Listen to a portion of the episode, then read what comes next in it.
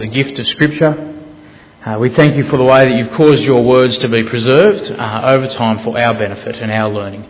Uh, we ask uh, that you would help us now by your Spirit to, to not just read the words of Scripture, but to treasure them, uh, to learn from them, to live by them, uh, and so that we who are encouraged by your word would actually hold on to the joy of knowing Jesus and the joy of eternal life that he brings.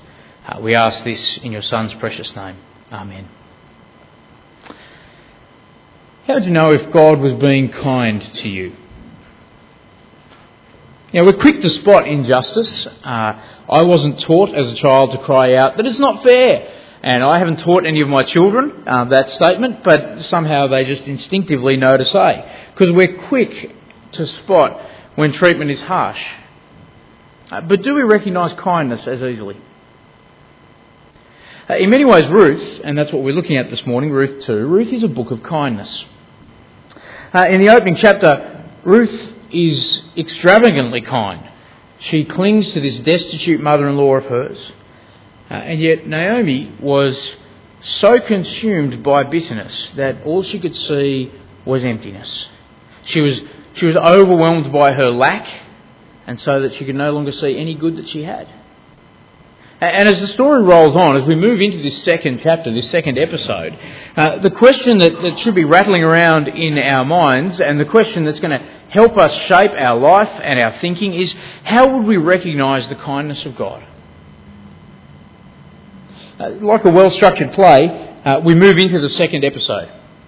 And so Naomi fades off into the background and Ruth moves into the centre stage.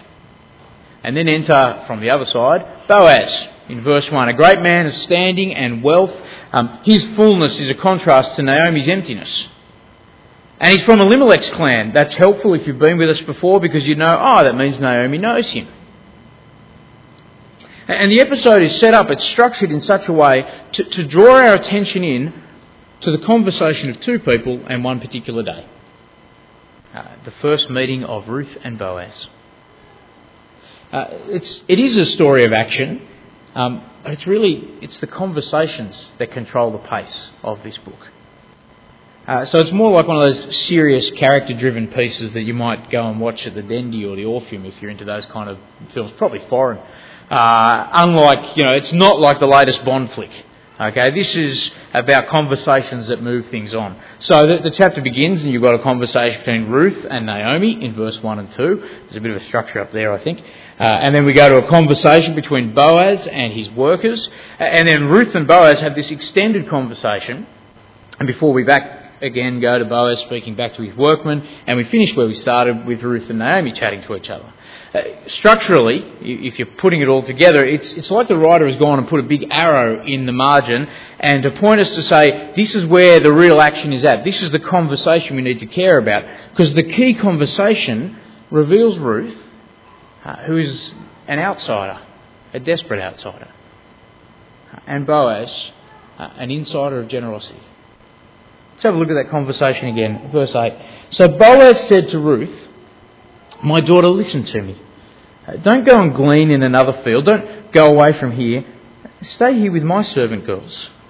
Watch the field where the men are harvesting and, and follow along after the girls. Um, I've told the men not to touch you. And whenever you're thirsty, go and get a drink from the water jars that the men have filled. At this, she bowed down with her face to the ground and she exclaimed, Why have I found such favour in your eyes that you notice me, a foreigner?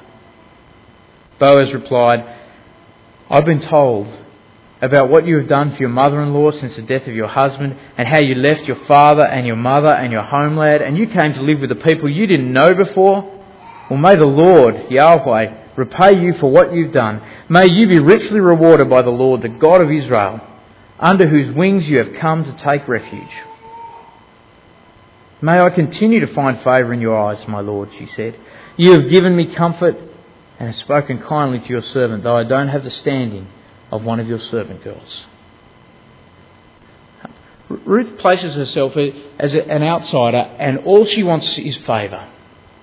So earlier in verse 2, she's introduced as Ruth the Moabitess.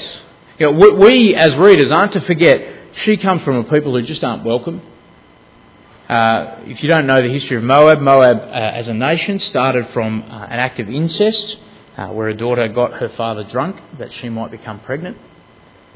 Uh, centuries later, after they'd become a nation, the Moabites refused help to Israel when Israel were desperately in need and wandering around as refugees. The writer doesn't want us to forget that Ruth comes from a, an unloved and unwelcome people, and Ruth herself is painfully aware of that. So in verse 10, she describes herself as a foreigner. That is, I've got no rights. And that's why she says, you know, when in verse 2, she's gone to the fields to pick up leftover grain from anyone in whose eyes I find favour. What she wants is favour. She wants mercy. She wants not justice. And so in verse 10 and 13, she says again, I'm looking for favour. I'm looking for kindness. I want to say there's something refreshing about a person like Ruth. You know, she, she hasn't bought into the L'Oreal lie. You know, she doesn't think she's worth it. Uh, instead, she just wants mercy and forgiveness rather than trusting her own goodness. Uh, I spoke earlier uh, this week with, with a woman, uh, and uh, yeah, for her, she was uncomfortable with the concepts of God's forgiveness. You know, uncomfortable in the sense of she just kind of wanted to do it herself and figured she just has to do a bit more. Uh, and God would be, you know, showing her, giving her what she deserves. Uh, it struck me a little that this woman was that self confident, that she didn't need to, even need to find mercy from God. Uh, whereas Ruth is refreshing. She bows down on the ground before Boaz, the picture is she throws herself on his mercy. Uh, but Boaz looks at her, and what he sees is not a foreigner to exclude, but someone to include. So notice he didn't describe her as an outsider, but he describes her as a woman of esteem.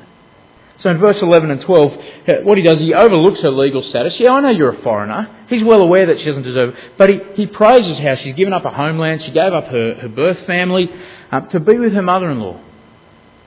He praises the way that, you know, she's a woman who's worked hard. He, he heard the report from uh, his workers about how she's been there from the start of the day. She took a little break, but she's been working hard so that she can care for her mother-in-law. And Boaz uses words that are inclusive. Do you notice the reapers call Ruth just the Moabitess? Uh, it's a descriptive word to, to kind of separate, to show how she's different from us. Yeah, so often um, we as people are just tempted to, to define people and view people as how they're not like us rather than how they're similar to us. Uh, it's like if we went around calling, you know, Paul just the Englishman. Uh, or Suzanne, we could call you the American. Uh, or Martin, we could call you the Indian. You know, so that it's offensive, isn't it? In the sense of it's, it's exclusive. It's pushing you away. It's saying you're not welcome here. It's alienating. Uh, Ruth is just a, you know, a nameless ethnic foreigner kind of to the reapers. Uh, even Ruth has bought into that. She knows she's a foreigner. Uh, but Boaz, he welcomes her in. Uh, he speaks about how she's taken refuge under God's care. So he lifts up this woman who fell at his feet and he wants to reward her and see her rewarded. Uh, our nation is a nation of immigrants. Uh, whether you travelled here recently by plane or um, have boat people heritage like mine, who came out on the first fleet, uh, you know, whether it was one generation ago or ten, we quickly forget though our refugee heritage. Uh, there's no shortage of people who seek refuge here, but um, as a nation, I, I don't think we're known for lavishly welcoming them. Uh, sure, we welcome some. Uh, we welcome the ones that are like us. You know, the ones who speak like us and think like us and look like us. In other words, we welcome us and we like us. But there are many others who seek favour in Australian eyes and yet are shunned. Uh, last month, uh, the Human Rights Commission labelled Villawood the worst facility it had ever seen. Uh, Commissioner Graeme Innes criticised it, saying the facilities in stage one are not appropriate. They're small and enclosed. They're not well lit. They are very, very prison-like. Um, he goes on to say he was particularly concerned that people on suicide and self-harm watch were taken to those kind of areas. Uh, and he went on and said, detention over a period of time with no clear end does have a negative impact on, mental, on people's mental health. And yet we put them there. Uh, we, we claim, yep, we're the nation uh, of the land of the fair go. We, we have an anthem. I don't know if you've ever got to the second verse, but it has a line that says, For those who've come across the seas, we've boundless plains to share. Uh, because it's in the second verse, I suppose we can forget it. The reality is just like every nation, this isn't just an Australian problem, every nation has the lurking problem of racism, of fear of the foreigner, that, that seated resentment that kind of bubbles up when we see you know, parts of Sydney where the street signs aren't in English. Uh, or or people on the buses that, that don't speak our tongue, or, or neighbours who don't celebrate our customs. You know, so easily it can slide in and what Boaz does, he overturns that, doesn't he? He, he lavishly welcomes the outsider and he brings her in to eat at his table. Uh, it's a kind of approach that, that, that smashes uh, that racist approach. Uh, now, that might be us as citizens, and I suspect, though, that there's a sharper edge for us as citizens of heaven. Now, Boaz is an insider not just of Israel, but of God's kingdom.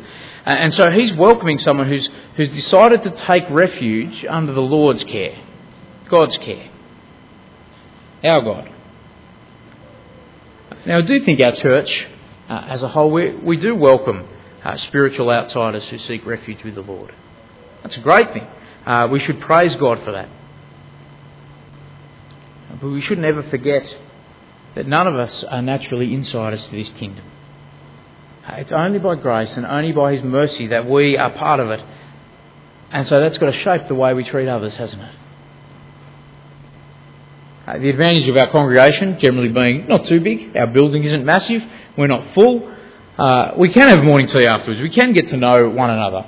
Uh, but we've always got to remember that, that actually welcoming someone is going to be more than just a little bit on Sunday morning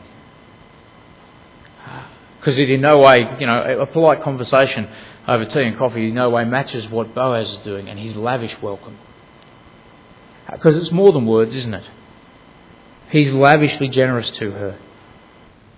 Um, he, he, knew the law, so God's law had set up that you had to actually care for aliens and strangers. So in Exodus 23, verse 9, you, weren't allowed to oppress an alien, um, that is a foreigner, not a person from out of space. Um, you yourselves know how it feels to be aliens because you were aliens in Egypt. Uh, Israel, they were a, a, refugee nation, and that had to shape the way they treated people who came for refuge to them. Uh, there was even a law that Ruth was taking advantage of uh, in Leviticus 19. Um, and the law basically spelt out that uh, when you cut your crop, leave the leftovers. Uh, it wasn't encouragement to be messy, it was actually a way of caring for the poor. So leave the leftovers, leave bits behind so other people can pick them up because God is your God and you are aliens. What we notice with Boaz, though, is he's not content to just to say, oh, the bare minimum of the law I'll stick to. Uh, he's lavish and over the top with generosity. So in verse 8 and 9, he says to Ruth, stay in his field to Kava, uh, because other places might not treat her quite so well.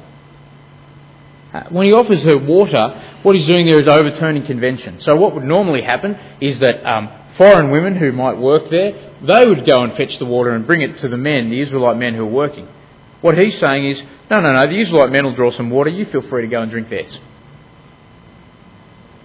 Uh, in verse 14 and 15, he says, come, come over and share a meal with me. Not a snack, but share a meal with me. Uh, the, the, the, symbolism is he's saying, come into my circle, into my friendship circle. And at the end of verse 14, you see, she ate all she wanted and still she had leftovers. Uh, when the meal was over, though, uh, Boaz wasn't content that he just gave her one good feed. Uh, he gave his men some special instructions in 15. Uh, as she got up to glean, Boaz gave orders to his men even if she gathers among the sheaves, don't embarrass her. Instead, just pull out some stalks for her from the bundles, leave them for her to pick up, and don't rebuke her. Yeah, in other words, pull out some of the good stuff, not the scraps, and just drop it conveniently in front of her so she's well looked after. Uh, and in the, the amount of barley, the ephah, he sends her home with is the equivalent not just of a day, but, but uh, fortnight's wages that he sends her home with.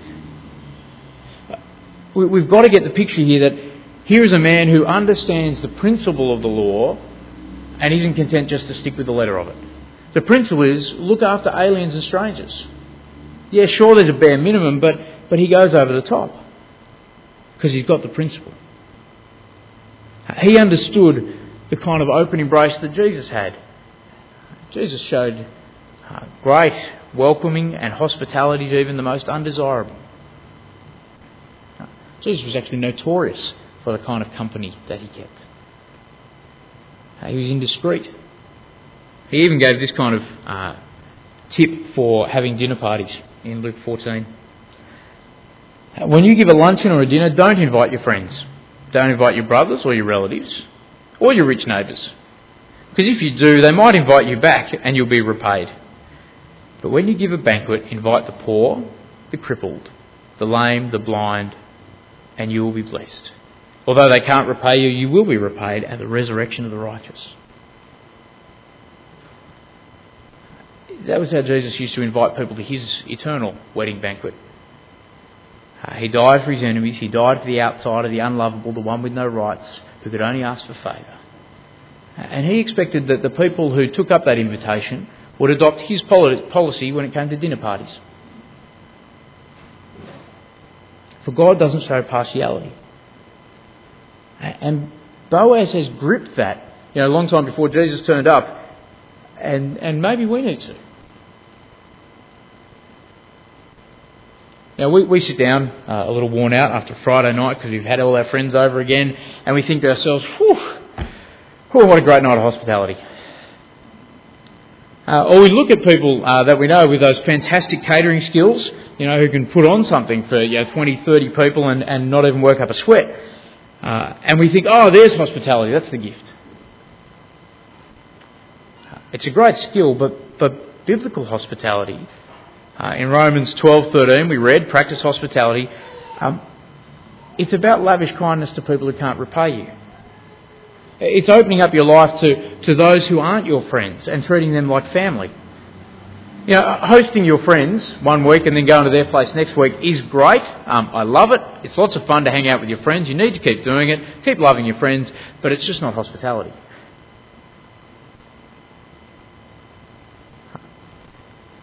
But hospitality can create new friendship, uh, and often with people you least expect. Because uh, it's, a, it's a, a profoundly subversive activity if you get into serious hospitality because it destroys barriers. And Jesus is an indiscriminate host. And that's what defines hospitality, not the, not the quality of the spread that you put out, uh, but the guest list. Jesus sought, sought, friendship and fellowship with people who weren't deserving in the hope that um, His holiness might rub off on them, so to speak. Uh, and our hospitality has to flow from that same source that God has first been kind to you and me. Uh, it's not so much a, a, duty and a responsibility, it's just a response to God's kindness to show it to others. Uh, and so in the, the New Testament, uh, there are two lists given uh, of qualities that you should look for in, a, in an elder, uh, an older man, those who should lead. Um, listed twice, and hospitality is in both of them. Uh, because indiscriminate hospitality is it's not extra to the gospel, it's essential to the point of the gospel. Uh, for some of us, I suspect that means we need to rethink how we do hospitality. Um, I'm aware studio apartment living, uh, which is the reality for some of us, is not easy to invite a family of visitors into. But I do know someone who uh, instead, therefore, buys takeaway, invites people to the park, um, rethinks how to do it. Uh, and there are other ways of opening up our lives to people. Uh, for some of us, we're, you know, perhaps we're so full with, with work and regular commitments, we don't have time to actually open up and have hospitality. Painful as it is, that means it's another way of saying uh, we haven't got time to be godly.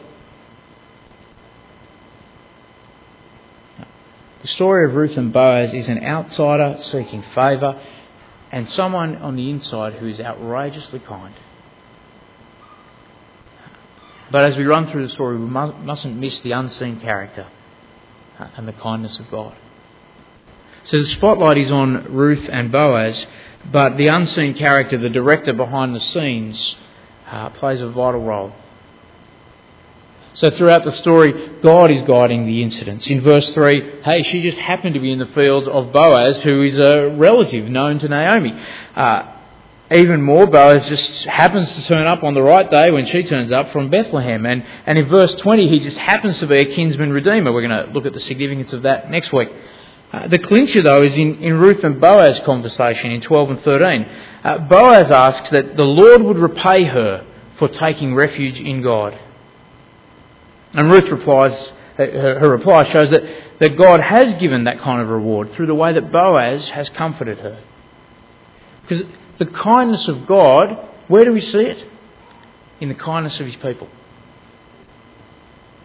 So when Naomi gets the report back of everything that's happened in verse 20, she says, The Lord bless him. Naomi said to her daughter in law, He has not stopped showing kindness to the living and the dead. And there's a certain ambiguity there as to is the he not show, stopping, uh, the one who hasn't stopped showing his kindness, is it the Lord or is it Boaz? And there's an intentional ambiguity there because, well, yeah, both. Both the Lord and Boaz. The Lord through Boaz. God has been faithful. And so now Naomi, who is overwhelmed by bitterness, can see something at last of the kindness of God. At last, she recognises that God's kindness is seen even in the very mundane realities of life. God's kindness is seen through His people. two, two quick significant implications. One is it invites you and me into the privileged position of being conduits of God's kindness. I love the word conduit. Great chance to use it. Um, about a decade ago, we um, we lived in a three bedroom house about a block from Bondi Beach. Uh, it was a place we couldn't afford, but a Christian friend owned it, uh, and he charged us the same rate that we were paying for a small flat in Mortdale because he knew we needed to move to the east. Uh, he could have got three or four times the price, but he wanted to help us. Uh, God's provision through the kindness of one of his people. Uh, one time we went to, to Ireland before we lived there. Uh, we'd gone over to, um, to visit and uh, see some people. An older Christian couple graciously opened their homes to us, uh, knowing that we needed a place to stay for a few nights. Um, they'd never met us in person, but they opened up their home. You know, God's provision. And I get to see it here. Uh, I know people who befriend others who aren't necessarily easy to befriend. Now, I know people uh, here who've opened their homes to host strangers.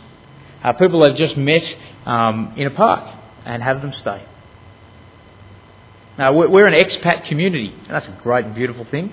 Uh, and unlike suburbia, where you kind of have the same friends when you're 50 as when you're five, um, we see people come and go all the time. And and that's a beautiful thing. It means we need to keep being open to welcoming outsiders into our circle. And I see people doing that, and that's great. I see God's provision. I see us taking up the privilege of being conduits of God's kindness. The other thing is it should lead to God's praise from you and, and others. Uh, God didn't set up the world and run away. Uh, he's there intimately in the details of life. Uh, you don't need the miraculous to see that God is being kind. Uh, you see it in the mundane reality of his servants being kind. So in Matthew 5, Jesus said, uh, Neither do people light a lamp and put it under a bowl, they put it on a stand, and it gives light to everyone in the house. In the same way, let your light shine before men, that they may see your good deeds and praise your Father in heaven. Uh, when other people see uh, Christians living lives of kindness, it's the good character of God that's proclaimed.